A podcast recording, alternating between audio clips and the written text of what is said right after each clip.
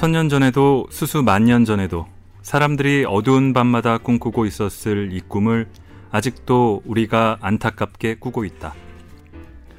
나는 내 글에 탁월한 경륜이나 심오한 철학을 담을 형편이 아니었지만 오직 저 꿈이 잊히거나 군소리로 들리지 않기를 바라며 작은 재주를 바쳤다고는 말할 수 있겠다. 골라드는 뉴스룸 책 읽는 시간 북적북적 심영구 기자입니다. 밤이 짧아졌습니다. 아, 곧 열대야가 찾아오겠죠. 그러면은 잠 못 이루는 밤들도 많아질 텐데요.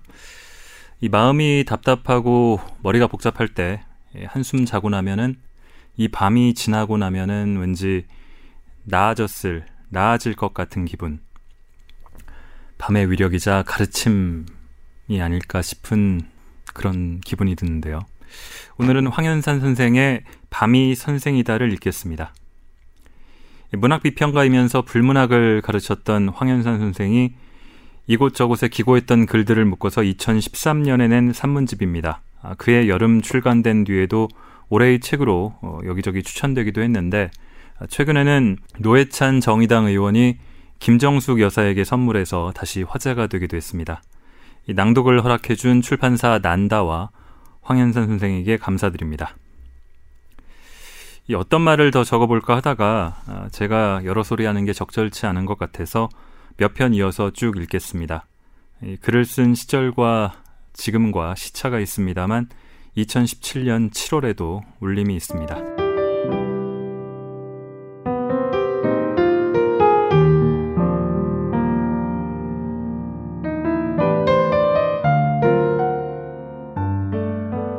그 세상의 이름은 무엇일까? 이제 1년이 다 되어가니 혹시라도 잊은 사람이 있을지 모르겠다. 2009년 1월 20일 용산 4구역 철거 현장에서 제 삶의 터전을 지키려고 막루에 올라 몸을 떨며 시위를 하던 다섯 사람과 경찰 한 사람이 불에 타서 숨졌다. 사람들은 이를 참사라고 부르지만 추운 겨울에 그 무리한 철거를 주도했던 사람들이나 이 문제를 해결할 힘을 지닌 사람들이 크게 충격을 받은 것 같지는 않다. 정부는 정부가 관여할 일이 아니라고 했고 고위 관료 한 사람은 개인적으로 이 사건을 무마할 계책을 적어 산하기관에 이메일로 보냈으며 경찰은 거의 동일한 상황을 연출하여 진압 훈련을 했다. 그런데 사법부는 검찰은 시위자들 가운데 불에 타 숨지지 않은 사람들을 찾아내어 기소했으며 판사들은 그들에게 이 참사의 책임을 물어 중형을 선고했다. 물론 행정부가 이들 철거민을 위해 한 일이 전혀 없는 것은 아니다. 국무총리는 한 번 빈손으로 참사 현장을 찾아가 인사를 했다.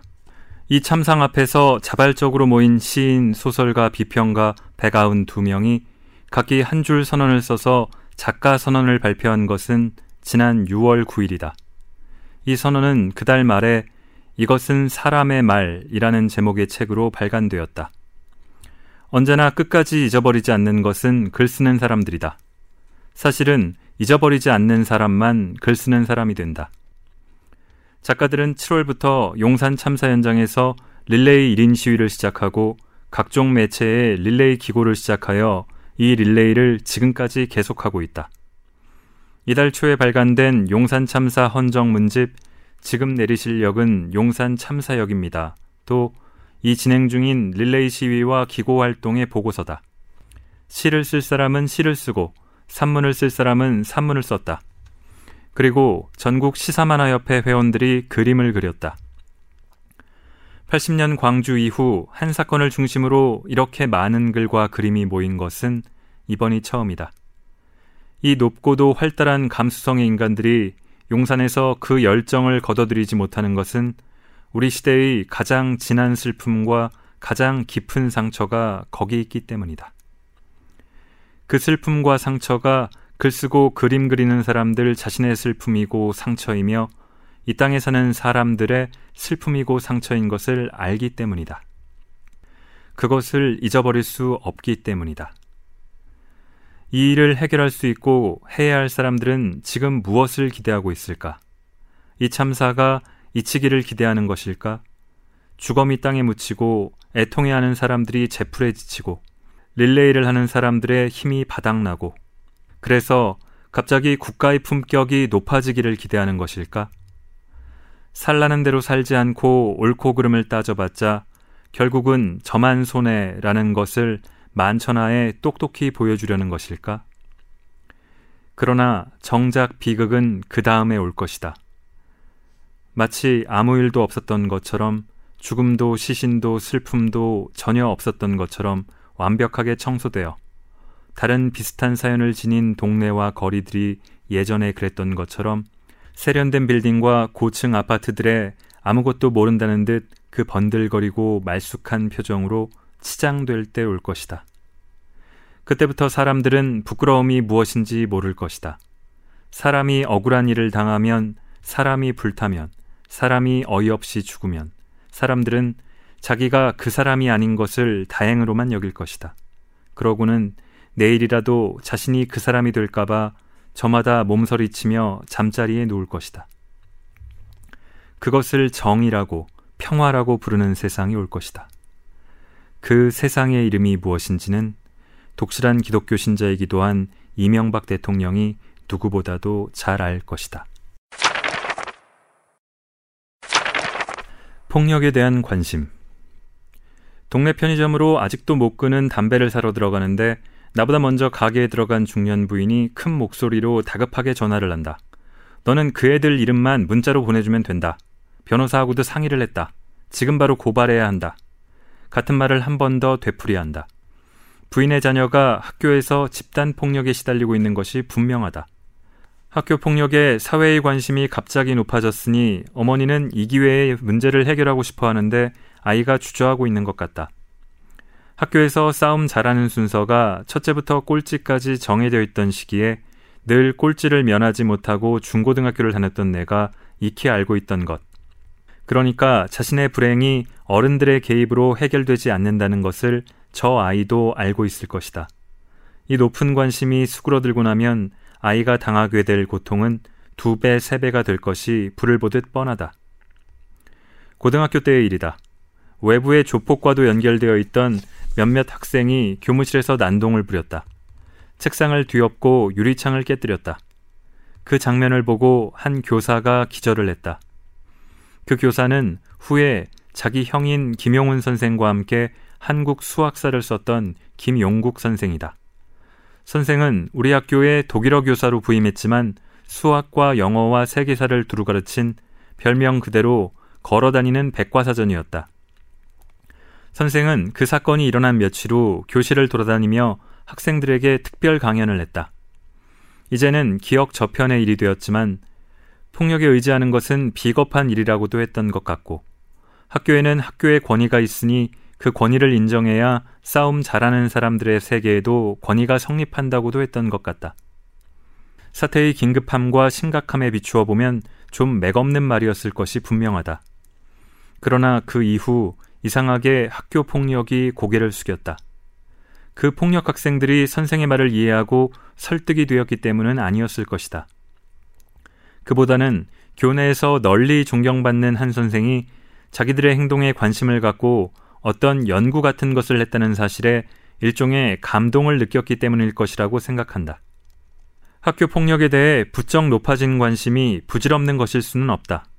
이 역시 맥없는 말이 되겠지만 사회의 관심은 적어도 그 가해자 학생들에게 자기들이 무슨 짓을 저지르고 있는지 생각해 볼 기회를 준다. 문제는 이 관심을 지속시키는 일이다. 한때 들끓던 여론이 언제 그랬냐는 듯이 입을 닫게 되면 그때 모든 학교는 누구도 손댈 수 없는 지옥이 된다. 이 관심을 지속시키기 위해서는 학교 폭력에 대한 관심을 폭력 일반에 대한 관심으로 넓혀야 할 것 같다. 우리는 너무나 많은 폭력 속에 살고 있고 그 폭력에 의지하여 살기까지 한다. 긴급한 이유도 없이 강의 물줄기를 바꿔 시멘트를 쳐바르고 수수만년 세월이 만든 바닷가의 아름다운 바위를 한 시절의 이득을 위해 깨부수는 것이 폭력임은 말할 것도 없지만 고속도로를 160km의 속도로 달리는 것도 폭력이고 복잡한 거리에서 꼬리물기를 하는 것도 폭력이다. 저 높은 크레인 위에 한 인간을 1년이 다 되도록 세워둔 것이나 그 일에 항의하는 사람을 감옥에 가둔 것은 말할 것도 없고 모든 아이들을 성적순으로 줄 세우는 것을 못마땅하게 여기면서도 너는 앞자리에 서야 한다고 말하는 것도 폭력이다. 의심스러운 것을 믿으라고 말하는 것도 폭력이며 세상에 아무 일도 없다는 듯이 살아가는 것도 따지고 보면 폭력이다. 어떤 값을 치르더라도 폭력이 폭력인 것을 깨닫고 깨닫게 하는 것이 학교 폭력에 대한 지속적인 처방이다. 기억과 장소 학교에서 삼청동 쪽으로 가기 위해 차를 끌고 삼선교를 지나 성북동길을 오르다 보면 나도 모르게 고개가 왼쪽으로 돌아가곤 한다. 대개의 경우는 의식하지 못하지만 가끔은 다른 사람을 찍은 사진에서 내 뒷모습을 볼 때처럼 혼자 머쓱해지기도 한다. 별다른 이유가 있는 것은 아니다. 만에 한용운 선생이 말년을 보냈다는 북향집 시무장이 그 얼음에 있다는 것을 알기 때문이다. 사실 나는 선사의 시에 대해 자랑하기 어려운 글을 써서 두어 번 발표하기도 했지만 시무장을 찾아가 본 적은 없다. 발등에 떨어진 일도 미처 챙기지 못하는 나 같은 사람이 특별한 계기도 없이 시무장을 찾기는 어려운 일이다. 그래서 내 고개 돌림 속에는 별로 깊지 않은 죄책감도 스며들어 있다. 그렇다고 돌아간 내 고개를 내가 의식할 때 마음이 불편한 것만은 아니다. 머리는 만해 선생의 시 한 편을 제대로 이해하지 못해도 몸이 그 대신 작은 정성이라도 바치고 있다는 생각에 흐뭇할 때가 더 많다. 마음이 들떠 있는 날은 그 작은 일을 부풀려 이 땅의 한 역사와 내 몸이 공조하고 있다는 망상에 적기까지 한다. 고인이 이 땅에 깊은 흔적을 남겼고 그 흔적이 이제 내 용렬한 마음의 한 구석을 조금 높은 자리로 들어 올린다고 해야 할 것이다. 모든 시간이 같은 시간은 아니며 모든 땅이 같은 땅은 아니다. 사람들은 시간을 같은 길이로 쪼개서 달력을 만들지만 어떤 날은 다른 날과 다르고 어떤 시간은 다른 시간과 다르다. 어떤 독재 권력이 추석을 양력 9월 18일로 바꾸고 그날의 차례를 지내라고 강압할 수는 있어도 이 나라 사람들을 남북으로 이동하게 할 수는 없을 것이다. 추석인 날을 추석 아닌 날과 다르게 하여 그 많은 사람들을 제 고향으로 달려가게 하는 것은 이 나라 사람들이 이 나라의 시간 속에 쌓아놓은 기억이다. 땅이라고 다를까? 어느 부자가 어느 언덕에 아무리 호화로운 집을 지어 놓았다 하더라도 그것이 하루 이틀도 아닌 오랜 세월에 걸쳐 내 고개를 나도 모르는 사이에 왼쪽이나 오른쪽으로 돌아가게 할 수는 없다. 비옥한 땅에서건 척박한 땅에서건 사람들이 살고 꿈꾸고 고뇌하는 가운데 조금 특별한 일을 실천하려 했던 기억이 한 땅을 다른 땅과 다르게 하고 내 몸을 나도 모르게 움직이게 한다. 땅이 그 기억을 간직하지 못한다면 이 나라 사람이 이 땅에서 반만 년을 살았다 한들 한 사람이 이 땅에서 백년을 산다 한들 단 한순간도 살지 않은 것이나 같다. 이 말은 과장이 아니다. 이제는 다른 세상 사람이 된 소설가 홍성원 선생에게서 들은 말이 있다. 선생은 개항 무렵에 강상들에 관한 소설을 쓰려고 경기도와 충청도 지역의 강나루를 답사한 적이 있다. 마지막 강상들과 함께 일했던 사공들이 아직 남아있을 때였다. 그러나 사공들에게서 기대하던 대답을 얻을 수는 없었다. 강에 댐을 쌓고 하안 공사를 하고 난 후 나루터가 없어지고 나니 거기서 일하던 기억도 사라지고 말았다고 늙은 사공들은 대답했다. 내가 무엇을 하고 살았던가. 선생은 대답 대신 한탄을 들었다. 문학하는 사람으로서 내가 서울에서 부지불식간에 고개를 돌려야 할 곳은 한두 군데가 아니다. 염상섭이 살던 집과 현진건의 마지막 집필실은 무사한가? 이태준의 수연산방에서는 아직도 차를 팔고 있는가? 문필과들과 마찬가지로 건축가들도 관심을 가졌을 이상의 집터는 지금 누구의 소유일까? 그리고 또 바닷가의 갯바위에는 이상한 이끼가 있다. 썰물일 때 뜨거운 햇볕 아래서는 줄기와 뿌리가 죽어 있는 마른 풀처럼 보이지만 밀려온 바닷물에 다시 적시면 순식간에 푸른 풀처럼 살아난다. 지금 서울시는 서울을 디자인하느라 바쁘다. 그 디자인이 기억의 땅을 백지로 만들고 통속적인 그림을 그려놓는 일이 아니기를 바란다. 마른 기억의 있기를 싱싱한 풀로 일으켜 세우는 밀물이길 바란다. 봄날은 간다. 가수 백설이 씨가 봄날은 간다를 부른 것이 1954년이라니 내가 초등학교 2학년 때의 일이지만 그 노래와 관련된 어린 날의 기억은 없다. 이별의 부산 정거장에서부터 아리조나 카우보이까지 대중가요라면 모르는 것이 없던 중고등학교 시절의 친구들도 이 노래를 부르지는 않았다. 성장기에 거친 남학생들에게 백설이 씨의 청아하면서도 흐느끼는 듯한 음주를 흉내내는 일이 쉽지 않을 뿐더러 노래가 전하려는 사랑을 잃은 여자의 속절없는 마음도 그 나이에 이해될 수 있는 것이 아니었다. 그러나 나이 서른이 넘어서 주변의 어느 사람이 이 노래로 청승을 떨었을 때 내가 그 곡조와 가사를 모두 기억하고 있었던 것을 보면 그 노래를 알게 모르게 자주 들어왔던 것이 틀림없다. 이 노래는 최백호 씨도 부르고 한영애 씨도 불렀다. 최 씨의 노래는 그 사람의 노래가 항상 그렇듯이 착실하고 진지해서 비애감을 의무처럼 떠맡기고 한 씨의 노래는 그 나른한 권태감으로 사람의 속을 이상하게 깎는다. 그런데도 나는 이 노래를 들을 때마다 마음이 조금 불편했다. 꽃이 피면 같이 웃고 꽃이 지면 같이 울던 알뜰한 금행새라는 말이 도무지 확연하게 이해되지 않았기 때문이다. 울던 맹세가 아니라 울자던 맹세라고 해야 말이 되지 않을까? 음절의 수가 하나 더 많은 게 문제라면 울자던을 울잔으로 바꾸면 그만 일 터이다. 그래서 나는 누가 가까이에서 이 노래를 부르면 그 사람을 돌려 세우고 울던을 울잔으로 고쳐 불러야 한다고 말하고 싶은 심정이었다. 억구 하나에 목을 매다는 것이 내 직업의 특성이라고 하더라도 직업병이 잠옷 심각하다고 하지 않을 수 없었다. 이 노래에 관하여 내가 그 직업적 강박증에서 벗어난 것은 아마도 젊은 가수 김윤아 씨의 봄날은 간다를 들으면서부터였던 것 같다. 노래가 바람에 머물 수 없던 아름다운 사람들이라고 말할 때 저 거짓 맹세는 이제 지킬 수는 없어도 잊어버리지 않아야 할 약속이 된다. 이 새로운 약속 앞에서라면 울자던 이던 울던이 더 이상 문제될 수 없다. 이 노래를 엔딩 타이틀의 배경음악으로 삼은 영화.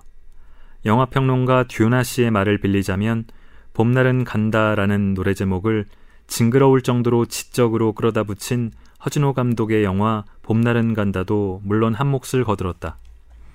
이 영화의 주인공인 순결한 청년은 가만히 눈 감으면 잡힐 것 같은 것들이 항상 잡히는 것이 아님을 안다. 아무리 아름답고 거룩하게 여겨야 할 것이라도 그 아름다움과 거룩함이 이 세상에서의 그 시련을 곧바로 보장해주는 힘이 되는 것은 아니다. 이런 얘기를 하다 보면 늘 성장통이란 말을 끄집어내게 된다. 그런데 합당한 말인가?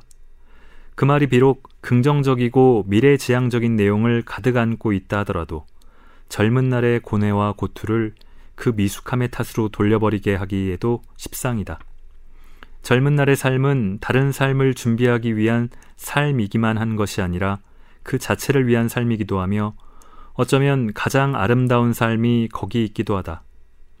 내가 4.19와 5.18의 중간 얼음에서 이 글을 쓰고 있기에도 하는 말이지만 경무대 앞에서 그 많은 학생들이 무얼 몰라서 총 맞아 죽은 것이 아니며 거대한 폭력에 에워싸인 광주의 젊은이들이 그 마지막 밤에 세상을 만만하게 보아서 도청을 사수하려 했던 것도 아니다. 허진호 감독의 봄날은 간다는 잘 만들어진 실패담이다. 성장통과 실패담은 다르다. 두 번 다시 저지르지 말아야 할 일이 있고 늘 다시 시작해야 할 일이 있다. 어떤 아름답고 거룩한 일에 제 힘을 다 바쳐 실패한 사람은 다른 사람이 그 일에 뛰어드는 것을 만류하지 않는다. 그 실패담이 제 능력을 극한까지 발휘하였다는 승리의 서사이기도 하기 때문이다. 봄날은 허망하게 가지 않는다. 바람에 머물 수 없던 아름다운 것들은 조금 늦어지더라도 반드시 찾아오라고 말하면서 간다. 스위스 은행의 전설 안양에 볼 일이 있어 1호선 신창행 전철을 탄다는 것이 인천행 전철을 탔다. 창밖을 내다보니 오류역이다. 서둘러 구로역으로 되돌아와 신창행을 기다리는데 서동탄행이 온다. 안양을 거쳐가는지 알 수 없다. 학생들에게 물어도 모른단다. 그때 감색 바지와 흰색 노타이 차림에 반듯하게 가르마를 탄 노인이 이 차를 타면 된다고 거듭말하며 전철로 들어간다. 나도 따라 들어가 그 옆에 앉았다. 만나기로 한 사람에게 조금 늦겠다고 문자를 보냈는데 노인이 말을 걸어왔다. 한국에서 스위스가 뭔가요? 멀긴 하지만 비행기를 한 번 타면 갈 수 있다고 대답했다. 그가 나에게 베푼 친절도 있기에 직항으로는 왕복 300만 원이 조금 넘고 경유해서 가면 그 반값이면 된다는 말도 덧붙였다. 실은 스위스 은행 전화번호만 알면 되는데. 내가 무슨 뜻이냐고 눈으로 묻자 70년대에 최고위직에 있던 사람이 자기 이름으로 스위스 은행에 거금을 예치해 두었다고 했는데 그가 곧 죽음을 당하고 말았다는 것이다. 자기 이름이 은행에 기록되어 있는지 돈을 찾을 수 있는지 알아보겠다고 했다. 노인을 다시 살펴보니 운전기사나 이발사로 요리사나 재단사로 권력자를 가까이에서 오랫동안 보살폈던 사람일성 싶기도 하다. 법률 회사 같은 데를 찾아가 보라고 했더니 난감한 기색이다.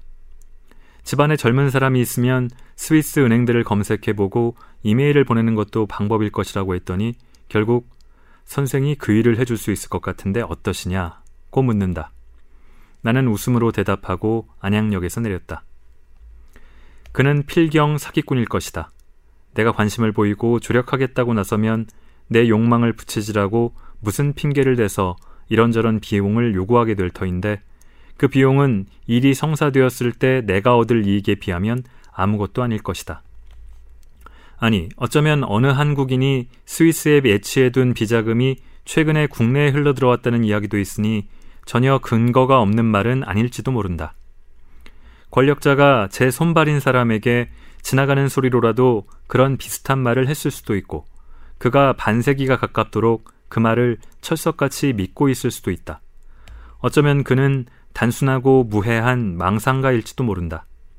그는 어딘가에 자기를 위한 거금이 있다고 믿고 그 허황된 믿음을 다른 사람을 통해 확인하려는 것일 수도 있다. 사실을 따지자면 사기도 근거가 있는 믿음도 없는 믿음도 그 뿌리는 모두 망상이라고 해야 하지 않을까? 우리 사회에서 스위스 은행의 비자금 이야기는 거칠 것 없었던 군사 독재 권력과 물론 관계가 있다.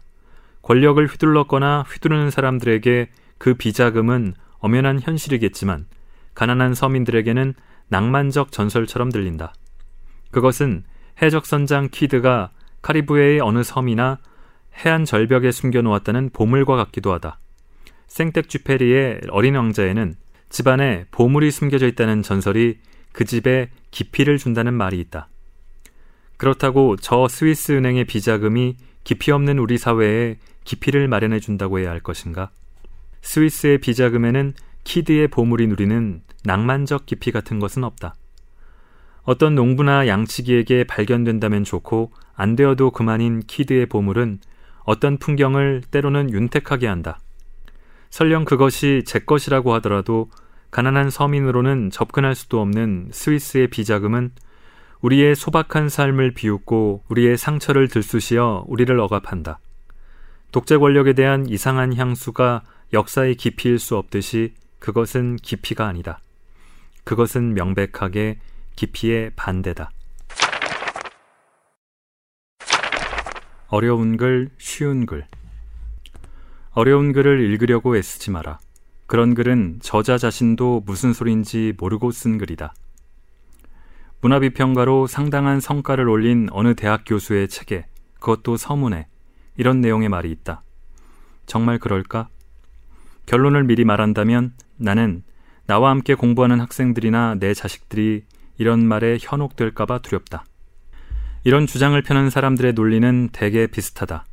글이나 말은 생각을 전달하는 데 목적이 있는데 읽는 사람이 무슨 소린지 모른다면 그게 무슨 소용이 있느냐고 우선 따진다. 어려운 글은 자기 과시를 하려는 심리가 뒤에 있고 그런 태도는 사람들을 억압하게 마련이라고도 말한다. 어려운 글은 반민중적이라는 이데올로기도 당연히 거기 곁들린다.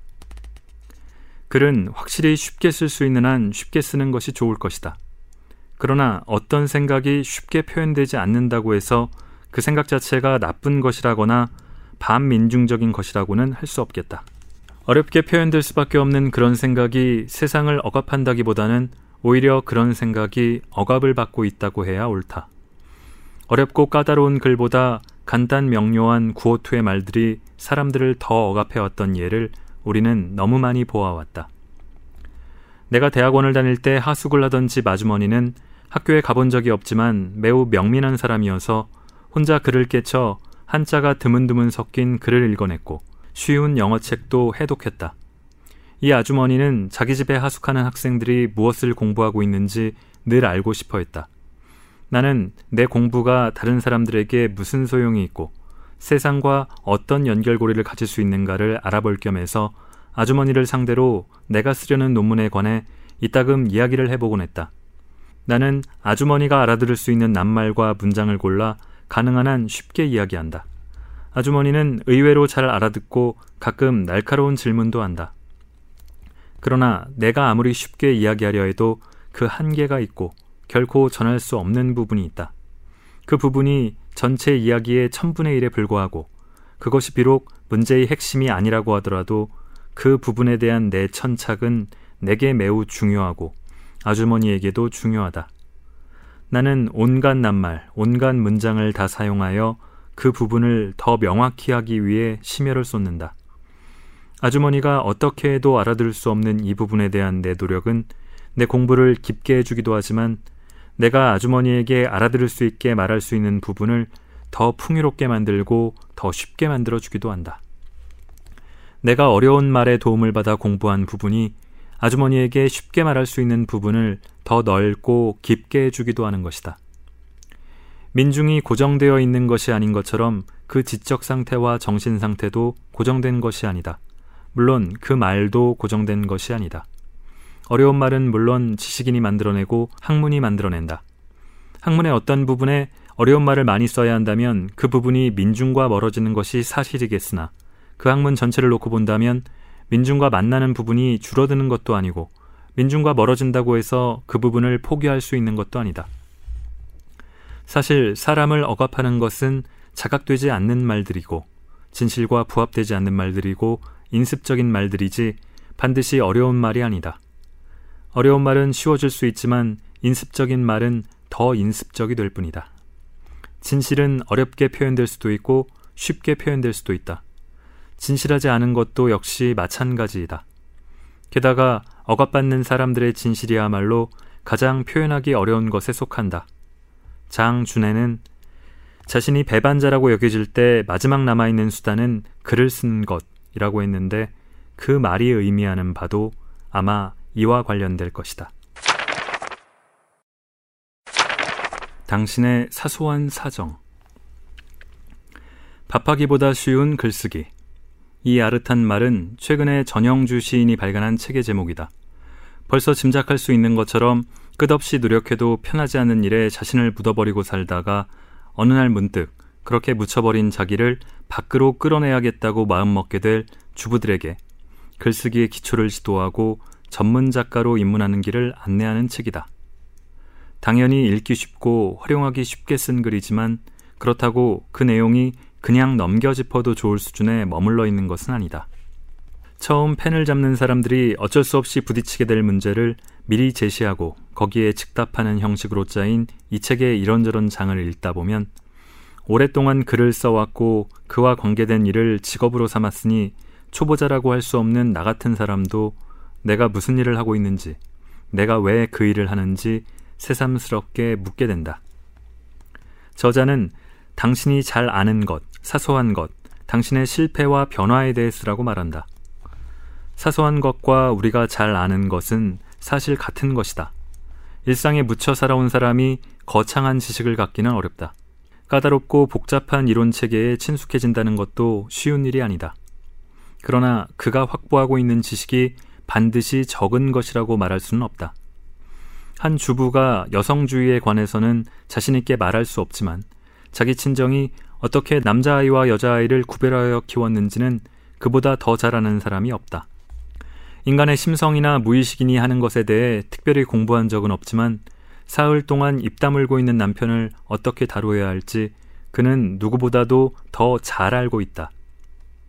어느 시간에 어느 시장에 나가야 좋은 배추를 값싸게 살 수 있는지 알고 있다.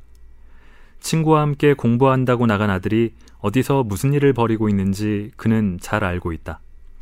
어느 방향에서 사진을 찍어야 자기 얼굴이 가장 예쁘게 나오는지 그는 잘 알고 있다. 입술이 부르텄을 때 다른 사람이야 어떠하든 자신은 무슨 약을 발라야 하는지 그는 잘 알고 있다. 그런데 이 모든 것들은 다 사소한 것들이다.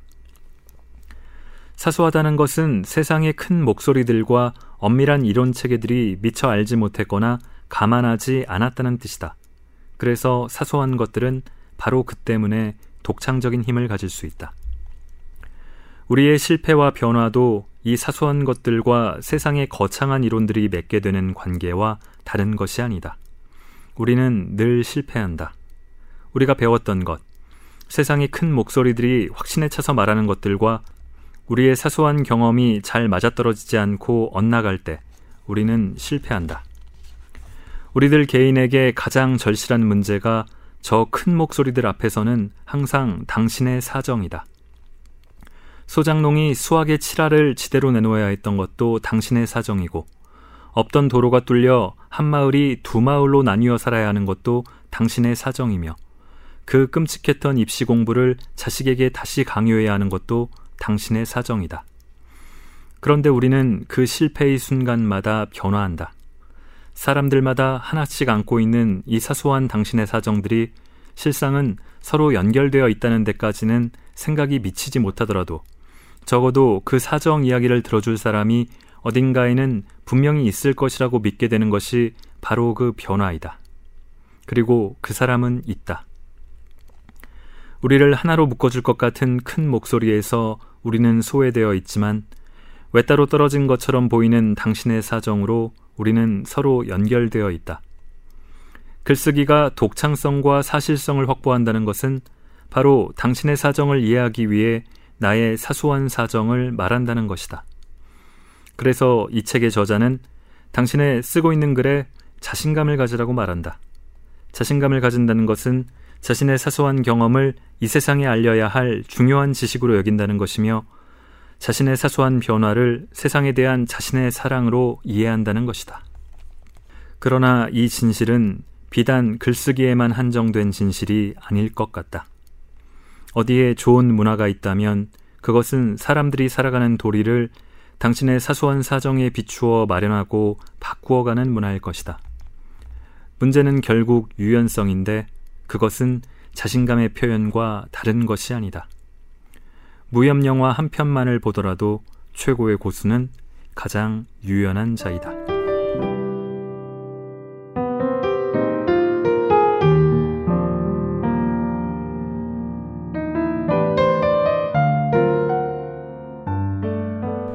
자, 이 책의 제목은 실제로 올빼미 생활을 하는 황현산 선생, 이 밤에 주로 지필 등의 일을 하고 6시에 잠들어서 정오쯤 일어나는 생활을 하신다고 합니다. 이 황 선생이 프랑스 속담에서 가져왔다고 합니다. 밤이 좋은 생각을 가져오지를 번역한 이 속담. 이 고민에 빠진 사람들에게 한밤 자고 나면 해결책이 떠오를 것이라는 위로의 인사를 하는 그런 속담이라고 하네요.